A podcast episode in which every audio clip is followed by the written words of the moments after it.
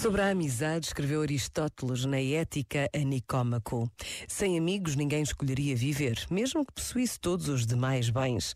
Considera-se que até os homens ricos e aqueles que ocupam altos cargos e posições de autoridade precisam de amigos, ainda mais que todos, pois qual é a utilidade de tal prosperidade sem a oportunidade da beneficência exercida principalmente e do modo mais louvável em relação aos amigos? Porém, a amizade não é apenas útil, ela também é nobre, pois elogiamos aqueles que amam os seus amigos e ter muitos amigos é considerado algo valioso. Pensamos que são as mesmas pessoas, que são homens bons e são amigos. Este momento está disponível em podcast no site e na app.